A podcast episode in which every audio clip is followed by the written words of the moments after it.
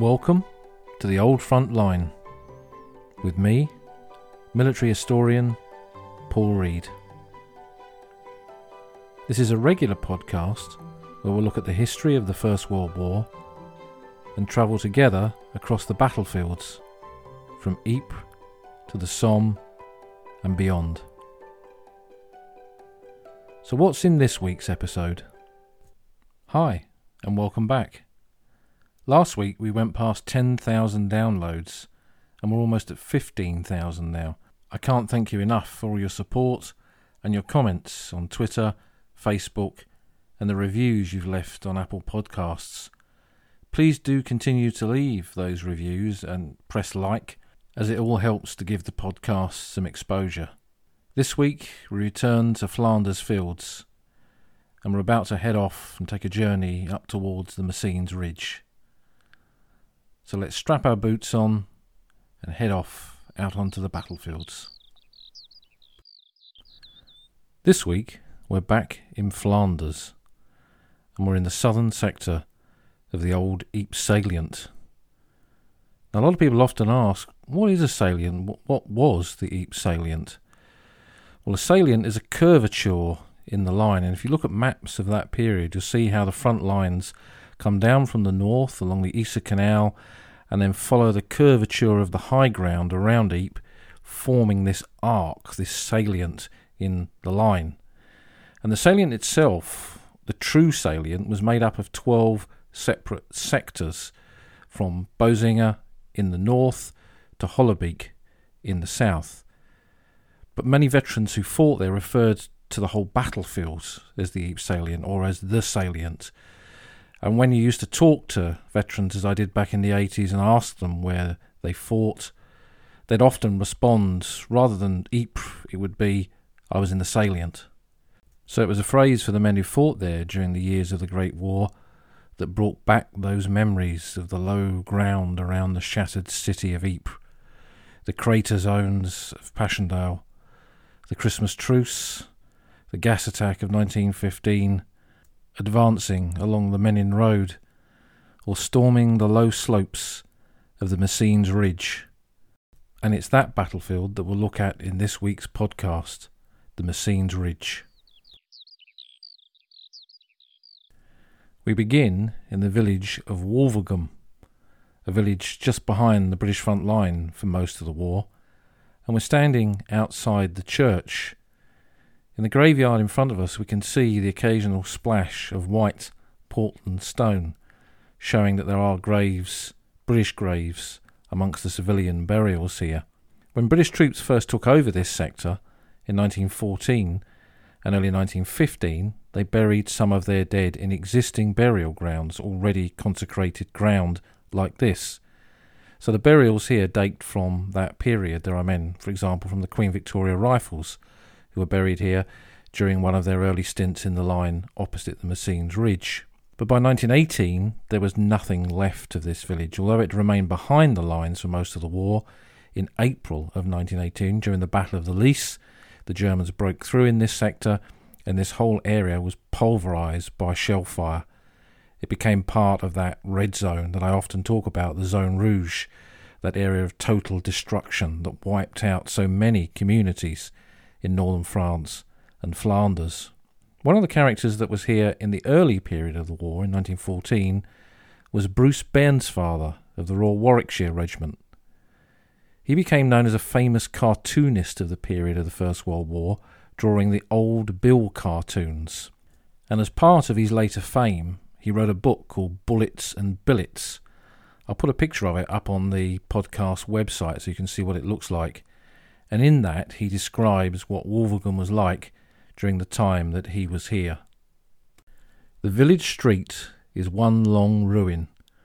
On either side of the road, all the houses are merely a collection of broken tiles and shattered bricks and framework. Huge shell holes puncture the street. The church was a large reddish grey stone building, pretty old, and surrounded by a graveyard. Shell holes everywhere, the old grey gravestones and slabs cracked and sticking about at odd angles. Not a soul about anywhere. Wulverghem lay there, empty, wrecked, and deserted. It's funny how journeys around the Western Front can often connect you to places that you know.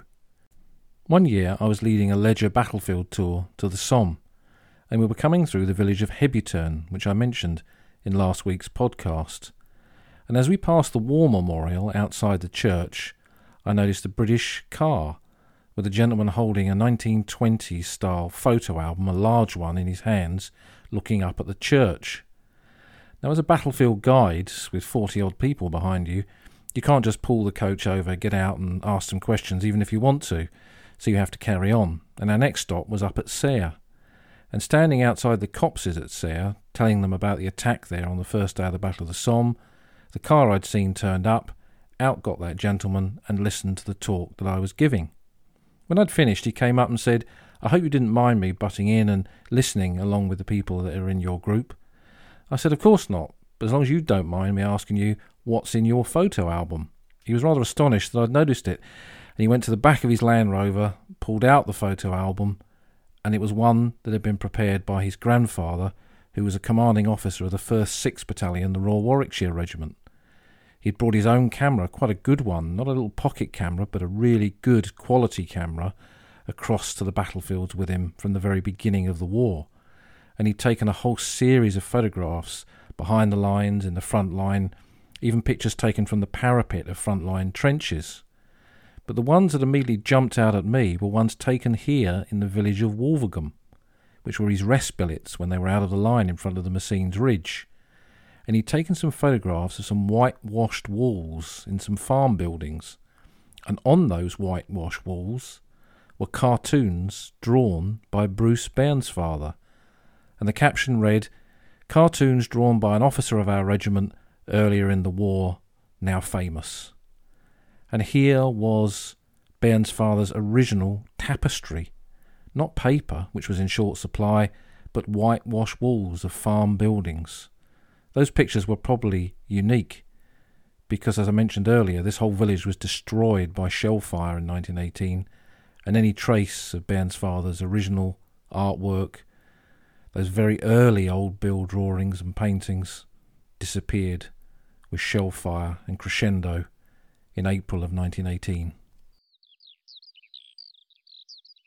Leaving Wulverghem, we take the road out of the village as we look to our right, we see a valley and a cemetery, St Quentin Cabaret Military Cemetery, which was the frontline burial site for many of the units that served in the sector where we're about to walk. The valley was also the location of gun battery sites. The Royal Field Artillery had their 18 pounder field guns dug in here, giving artillery fire support to the units that were in the line beneath the Messines Ridge. And as part of this overall walk, we'll begin to look at the infrastructure really of the front line as it was in this area during the early years of the First World War. Following the road uphill, we come to two farm complexes left and right of the road. They are in fact north and south of this road and were known as North and South Midland Farms on the trench maps. They got these names because the 46th North Midland Division and the 48th South Midland Division served in this sector in 1915, and this road that you're on was the dividing line very often between their two divisional boundaries, the 46th to the north and the 48th to the south. So the farm names fitted well with both the physical locations of these divisions and also the area of the Midlands which they recruited in before the war. Now, both of these divisions being territorials, were recruited locally. So these were men that had grown up together, that lived in the same places, and had joined these battalions before the war, many of them being made up to full strength with the influx of volunteers in 1914. After the war, formations like this often had very, very strong old comrades associations, and you see a connection there between the formation of these groups to remember the sacrifice and service of men and the publication of a battalion or divisional history, and there are quite a lot of battalion histories of the units that served in this sector in 1915. Through these, we have an insight into what life in the front line in this area was like at that time. The trenches were often very, very close together. Some of these trenches had been inherited from the French, others were very early war trenches formed in the final months of 1914 at the tail end of the First Battle of Ypres. They weren't always well sighted, very often the enemy, the Germans, had the dominance, and in some cases they were very close together. In the area to your left, just beyond Wulverghem, up towards the next section of the Messines Ridge, the front lines were as little as 50 yards apart. And this meant that it was impossible for both sides to shell those positions without accidentally dropping shells on their own men. So there was a lot of sniper activity here. And when we look at the burials in Wulverghem Churchyard that we just came from, and in some of the smaller cemeteries in this area, very many of these men were shot by snipers in the front line. This being the first months of active service for many of these units, men were not really aware of some of the dangers or how low a parapet was or what advantage the Germans had over a certain position. So some men got unnecessarily sniped or killed under these circumstances.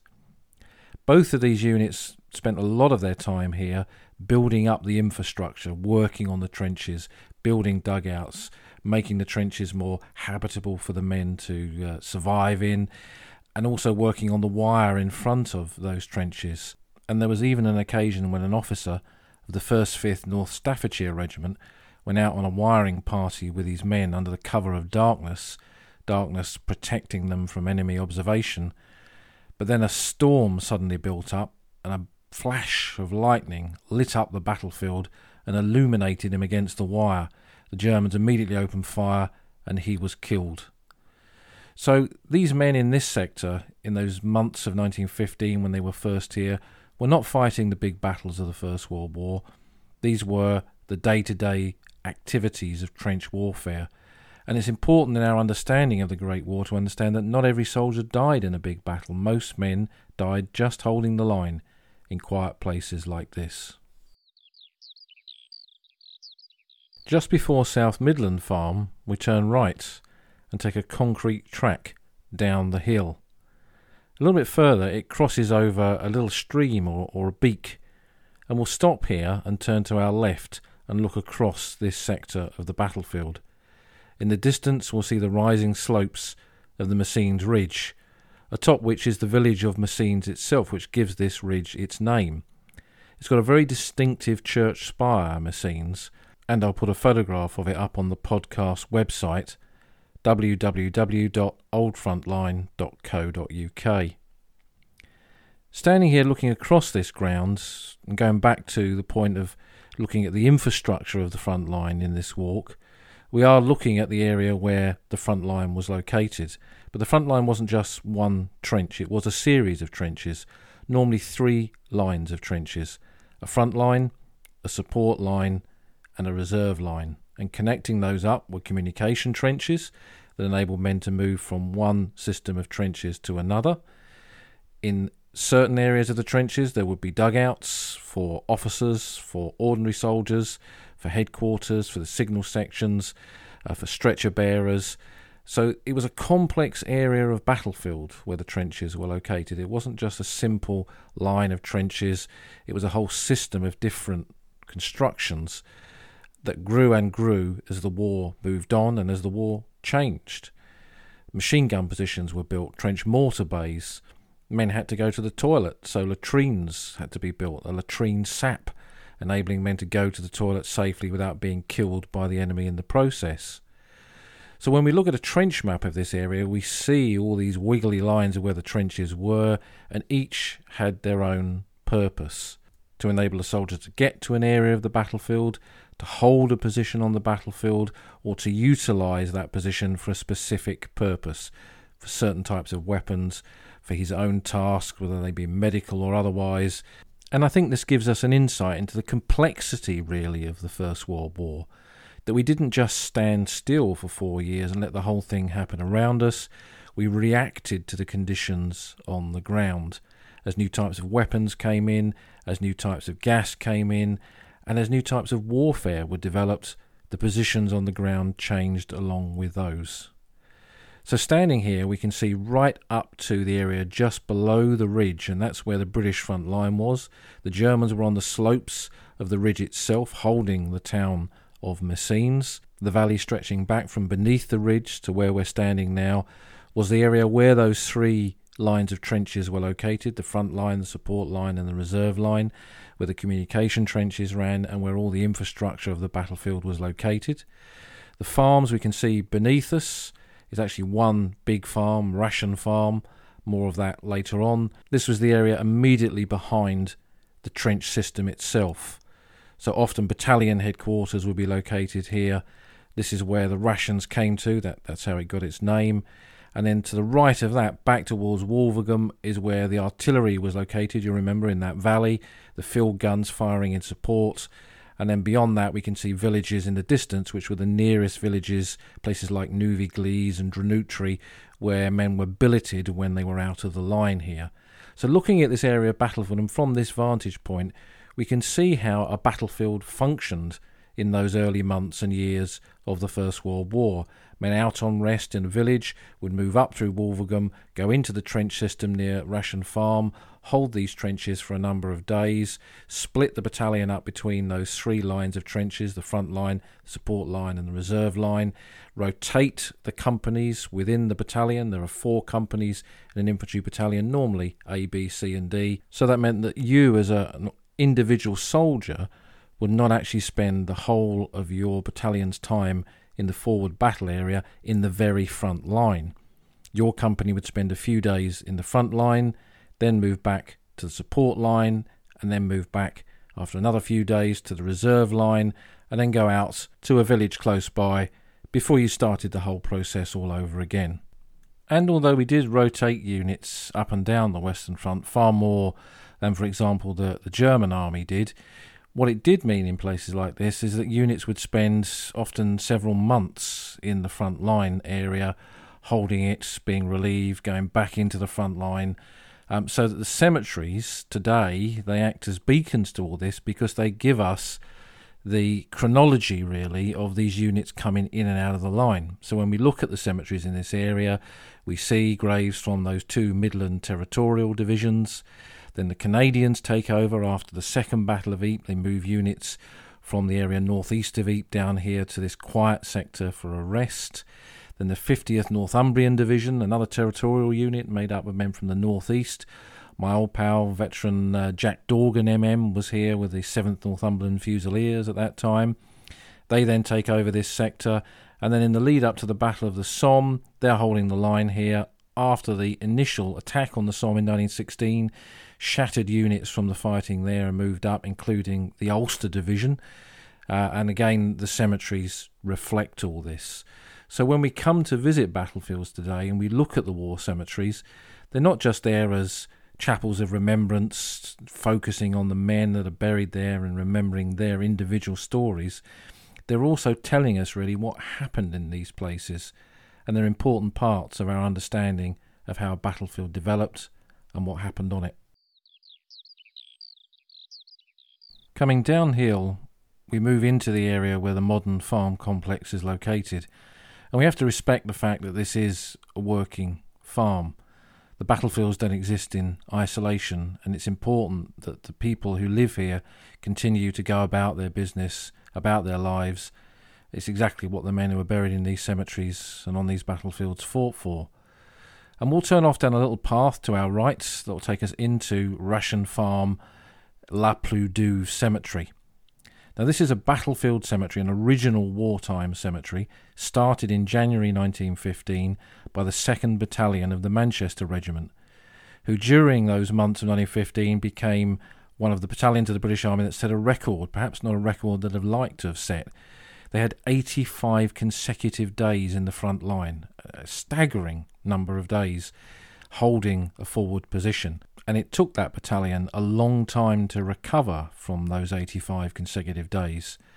And it was at this point that the British Army began to realise, as the army of the British Expeditionary Force began to expand, more units were available, that you couldn't just put men in the front line and leave them there. A lot of people who visit the battlefields today, I think, do believe that a soldier went into a trench and he stayed in that trench until he was dead or wounded or the war was over.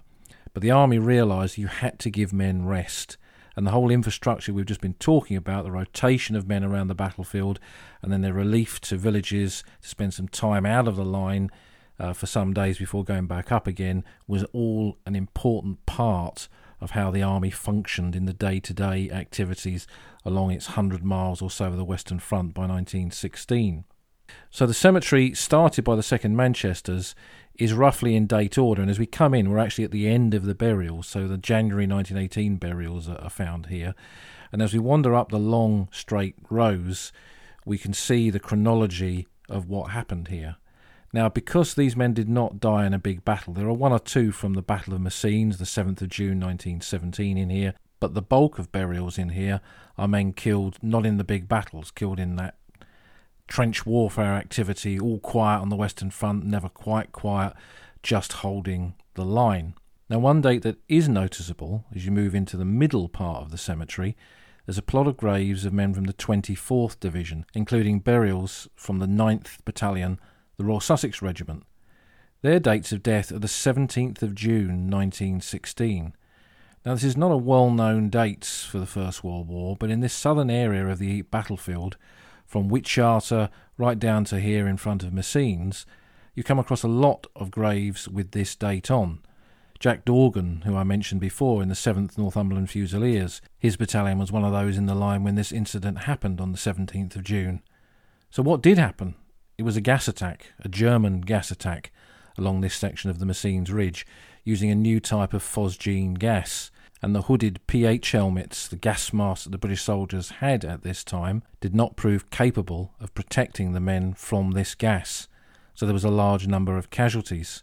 And again, the, the cemeteries acting like beacons on the battlefields to this very incident you can travel around and find men killed in the frontline area. A large number were evacuated with gas poisoning, and gradually they die of their wounds. So when you follow the evacuation route of casualties at this time to where the cemeteries are located on the sites of casualty clearing stations, uh, then you find even more graves connected to this location, right back into Bailleul, just across the border in France. So while this was a static front and there were no big battles, there could be considerable casualties, as this date of the 17th of June 1916 proves. And the farm that gives this cemetery its name can be seen from the rear walls of the cemetery, particularly close to the Cross of Sacrifice. It's an old moated farm, and part of the moat can still be seen.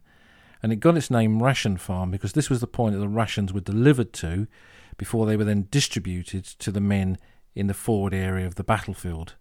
So they'd arrive here under the cover of darkness, and then carrying parties would take them through the communication trenches to the reserve, and then the support, and then the front line to be handed over to the men there to be distributed amongst the men so they could have their meals.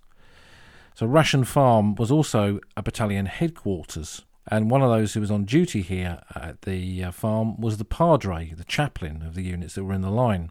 In the summer of 1915, the 14th Battalion Canadian Infantry the Royal Montreal Regiment, were in this part of the battlefield, and their chaplain was Canon Frederick Scott. He wrote a fantastic memoir of the First World War, The Great War as I Saw It. And he recounts an incident here when a German aircraft got shot down and crashed very close to this farm.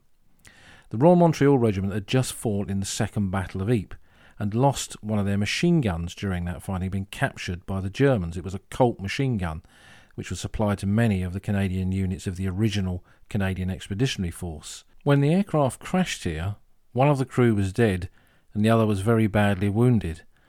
So the men of the Royal Montreal Regiment, supervised by Canon Scott, began to evacuate the wounded airman from his aircraft. One of them suddenly noticed that the machine gun in the cupola, rather than the usual type of German machine gun encountered on these aircraft, was in fact a Canadian Colt gun. And not just any Colt gun. When they looked at the serial number, it was the exact Colt gun that the Royal Montreal Regiment had lost during the Second Battle of Ypres, captured by the Germans, equipped in this aircraft, and duly delivered back to the battalion when the aircraft crashed here a few months later. An incredible story. I wonder if any of our Canadian listeners to the old front line can tell me if that machine gun still survives, perhaps in the Regimental Museum of the Royal Montreal Regiment. Do let me know using the hashtag OldFrontline. Leaving the cemetery by the grass path, we turn right and go through the farm complex. The original name for this farm was La Plus Douve. It's mentioned in both the names of the cemeteries that are here the one we've just seen, Ration Farm, and the one that we're about to see, which is the La Plus Douve Cemetery. The Douve was a river that runs through this valley and cuts through the area where this farm is. There was a Plus Douve farm and a Petit Douve farm, and we'll see both of them during the course of this walk. We come up to the cemetery, and like the previous one of a couple of hundred burials, this is even smaller. The men that are buried here again reflect the units that served here. So there are South Midland troops from the earlier period, then Canadians, then men from the Ulster Division, and the other units that passed through this sector. Among the burials here is Robert Lancelot Cuthbert, a 47 year old trooper in the King Edward's Horse. This was a cavalry regiment attached to the Canadian division that was here in the summer of 1915. Cuthbert was a Scotsman by birth and was an accountant and had been working in New York. He was, in fact, president of the New York Yacht Club. And when the war broke out, he joined the King Edward's Horse and he came across to fight. The regiment that he served in had a large number of American citizens serving in it. And the Canadian Expeditionary Force also had many American volunteers, and some of those are also buried in this cemetery. So it is a cemetery that, incredibly, in this tiny corner of Flanders, has a connection to the United States of America. As we leave the cemetery, we come onto a long tree lined avenue that takes us gradually uphill. For me, this is one of the most evocative parts of not just the Messines battlefield, but of the whole Ypres battlefield. I love walking this tree lined avenue, often alive with bird song. During the war, it could be seen from the Messines Ridge, so it wasn't much used except at night but these tree lined avenues, once so common in France and Flanders, now are getting rarer and rarer. And it's along these avenues that you can imagine in your mind's eye the troops of the Great War marching and singing those familiar songs. And as we walk up it, I think of them. I think of the battalions that passed through here and have now passed from the sight of men as that generation has faded from history. It leads us onto the crests of the next ridge, an area known to the British as Hill 63. These number hills get their names because the number is the number of metres above sea level that the hill was. And we walk along the fringe of its contours a little while until we take another track to the left that leads us back downhill, back down into the Douve Valley. After a little while, it crosses over that Douve River. There's a little bridge, and here we stop, and we look to our right up towards another farm complex. We've seen the La Plus Douve farm, and this is the Petit Douve farm. The Petit Douve farm is located on rising slopes on the Messines Ridge. It sits in a slight promontory in the German lines, which meant the heavily reinforced buildings in which the German defenders sat could fire their machine guns straight down the middle of no man's land in two different directions. There was a full scale battalion trench raid by the 7th Canadian Infantry Battalion here in November 1915, one of the first of its type, really beginning a new type of trench raiding of the enemy lines from that period of the war. But in 1916, plans were being made for the Battle of Messines, which eventually wouldn't happen until the following year. The Messines Ridge had been captured by the Germans in the First Battle of Ypres in 1914 and there had been an attempt in December of that year to try and retake one section of it near Wytschaete, a full frontal infantry assault on the enemy lines, which had resulted in just nothing but casualties. So it was realised that to try and retake this ridge with traditional, conventional methods would be pretty much impossible. Eventually, an idea was put forward that using the tunnelling companies of the Royal Engineers the men who'd worked underground beneath the Western Front, blowing up German positions, but employing them on a larger scale, a massive scale. They could tunnel underneath the ridge at key points and blow the German positions, enabling the infantry to advance up and across the ridge, supported by their artillery, and take this high ground.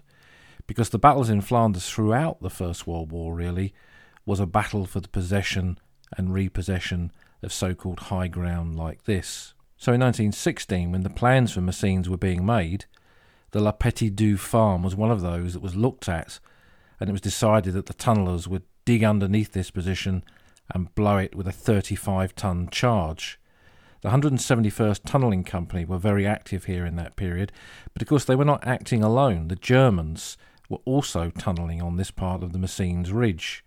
And in August of 1916, it was discovered that the Germans were very close to our mine workings. A camouflage charge was blown, which had hoped to put their efforts to try and break into our system to an end. But eventually the Germans blew a 6,000 pound charge, which destroyed most of our tunnels. The charge itself, the 35 tons of ammonite explosive, was already in place, and it was now impossible to get to it, and the mining galleries were abandoned and flooded by tapping in the Douve River. So this brought not only the British tunnelling in this area to an end, it pretty much brought the German tunnelling in this area to an end as well. And it meant that the farm could not be destroyed by a mine when it came to the assault of Messines in 1917. And given that the tunnellers could not recover this mine or get access to it, what it also means is the charge is still there. Those 35 tons of explosive are still underneath this farm. And yet again, this is one of the legacies of the Great War. The war is never really over here and the remnants of it, whether it be the shells or the grenades or the gas that's found in the fields every year, the bodies that are recovered, or huge mine charges like this, and it's not unique. There are other parts of the Western Front where unexploded mines from the First World War are still located. That legacy of the war continues, and will continue with our journey too. We'll stay on this track until it meets a minor road and here turn right past some farm buildings, one of which, when you look on the trench maps, was known as Stinking Farm. It's often still quite an appropriate name even today. And going past this farm, we come to a little bridge over another stream, another one of these beeks. And here we'll stop because we're pretty much on the British front line from the end of 1914 up until the 7th of June 1917 when the New Zealanders attacked from here straight up the slopes ahead of you. And when you stand here and look up, you can see the dominance of the Messines Ridge here. These low ridges are only tens of metres above sea level, but yet they give enough of a rise for a defender, for an enemy, in this case the Germans, to have an advantage on a battlefield. And the Germans have that advantage here for most of the war. And if we turn around and look back, we're looking back over the ground which we've walked back over the area where the infrastructure of the battlefield that was spoken about during this walk was located. We're on the front line, and then behind us was the support line, and then the reserve line, and then the communication trenches linking them all up. There's Ration Farm we can see in the distance, where the grub was brought up.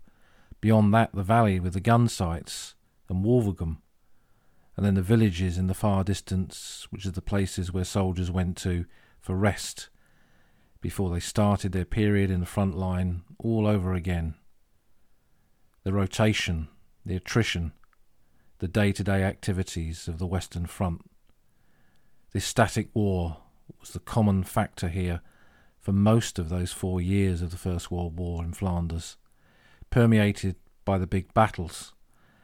And when we turn round again and look back up those slopes, we're looking at the ground in which the New Zealand Division made their assault on the morning of the 7th of June 1917, unassisted by a large mine, depending on their artillery, depending on the ability of their plan to overcome the German defences. And we can see the New Zealand Division Memorial from here, in the New Zealand Memorial Park, just in front of which are some bunkers that were close to the German front line. It seems impossible that men could cross this open ground and take those positions. But by 1917, this was how the war had moved on. The army, the aspects of the army, infantry, artillery, the Royal Flying Corps in the air above, were all working together. Messines was in many ways a modern battle, using some of the old ways and encountering some of the old problems, but it was a successful operation which took the Messines Ridge in a single day. And the last part of our walk will take us up the winding road to the New Zealand Memorial, where we'll pay our respects to the men, the Kiwis of the New Zealand Expeditionary Force, the New Zealand Division, who took this ground in June of 1917. And if we walk into the park to where the bunkers are located, there's a little observation area with an information panel. And here we have the German perspective looking back down the ridge, seeing how the Germans dominated this ground from their perspective. On clear days, you can see right across the border to Bailleul, to Armentières, Armentières, home of the famous Mademoiselle from Armentières, and even beyond that to the slag heaps of the Loos battlefield and Vimy Ridge. So again, it reiterates this importance of ground, of high ground like this, on any battlefield, but especially here in In Flanders Fields. It's that part of the podcast where we look at objects connected to the Great War. And I've got in front of me a pile of bystander magazines, fragments from France. And these are the collected cartoons of Bruce Bairnsfather. So it ties in nicely with the walk that we did in this week's podcast. Bairnsfather, you recall, spent a lot of his time at Wulverghem and painted some of his cartoons and drawings on the walls of the farm buildings there in that village. Bairnsfather was born in India and had a bit of a checkered career before the First World War, with attempts to go into the military, work as an artist, and on the outbreak of war in 1914 he was a reservist and joined the Royal Warwickshire Regiment, posted to their 1st Battalion in France in late November of 1914. When he got there, much of the fighting was over. The battalion had been involved in battles from Le Cateau to the First Battle of Ypres, but it was a battalion full of regular soldiers, which he had a great admiration for, and he depicted them and their laconic humour in his cartoons. And once they were published by the Bystander magazine, they became an international hit. These collections of fragments from France, his cartoons, were published and sold widely. There were even picture postcards of them, which the troops liked to buy. There's an interesting aside here in that the Germans captured a British soldier in 1916 and he had some Bairnsfather cartoons on postcard in his pockets. The Germans were always keen to have an insight into what the British state of morale was, so they examined these cards, and it was a cartoon depicting two soldiers in front of a shattered wall with a big shell hole through it. Bairnsfather often liked to play off the characters in his cartoons, with the new, inexperienced soldiers asking daft questions of the old hands. And in this cartoon, the new arrival asks, What made that hole? And the reply comes back from the old soldier, Mice. Now, when the Germans looked at this, they published it actually in their contemporary newspapers and magazines. And they used it as an example of how stupid the British were for treating war as a joke. But in the end, the way they published it actually said more about them because in the caption underneath it translated what the cartoon said, and they added a note. Note, mice did not cause this hole. I think that ended up saying more about their sense of humour than anything else. Some of the impacts of these Bairnsfather cartoons have probably been lost over the centuries since they were published, but there are many poignant moments in them when he reflects on the loss of comrades and the men he'd served with in the trenches. They're a great insight, I think, into the men of that period, and they deserve to be more widely known. Major and Mrs. Holtz republished some of the cartoons in a paperback some years ago, which is not too difficult to get hold of. The originals now are a little bit costly, and postcards of Bairnsfather's cartoons often turn up on places like eBay. But they're great little connections to the men of that early period of the war and indeed not just that period of the war, because Bairnsfather went on to become an intelligence officer and worked on behalf of the War Department, creating these cartoons for, for good morale. And so they depict different aspects of the conflict, including the arrival of the Americans in 1917. Bairnsfather made some money out of this, but not much, and eventually he died in the 1950s almost penniless, a sad end to a great man and a fantastic talent. Within these fragments from France magazines are a lot of contemporary adverts for products that are on sale, officers' trench coats and things like that. And one of these proved useful in 2012 when the archaeologist Simon Verdegem was working around Messines on a massive dig. He found a swan fountain pen, and there's a great advert for them in the bystander in the Fragments from France magazines, which I was able to take to him and, and show him when he was doing that dig. So they have their usefulness in all sorts of different ways, these objects and artifacts connected with the First World War. And as usual, I put photographs of these objects up on the Old Frontline podcast website. That's www.oldfrontline.co.uk and also on my Twitter feed. And I'll put some pictures of Bairnsfather in there so you can see what he looks like. A great photograph of him in his trench gear standing in no man's land on Christmas Day in 1914 because he took part in the Christmas truce. You've been listening to an episode of The Old Front Line with me, military historian Paul Reed. I hope you found this week's content of interest. Do take time to subscribe to the podcast. Follow me on Twitter at Sommecourt and tell us what you think using the hashtag OldFrontLine. Until next week, when our paths cross again on the battlefields of the Great War.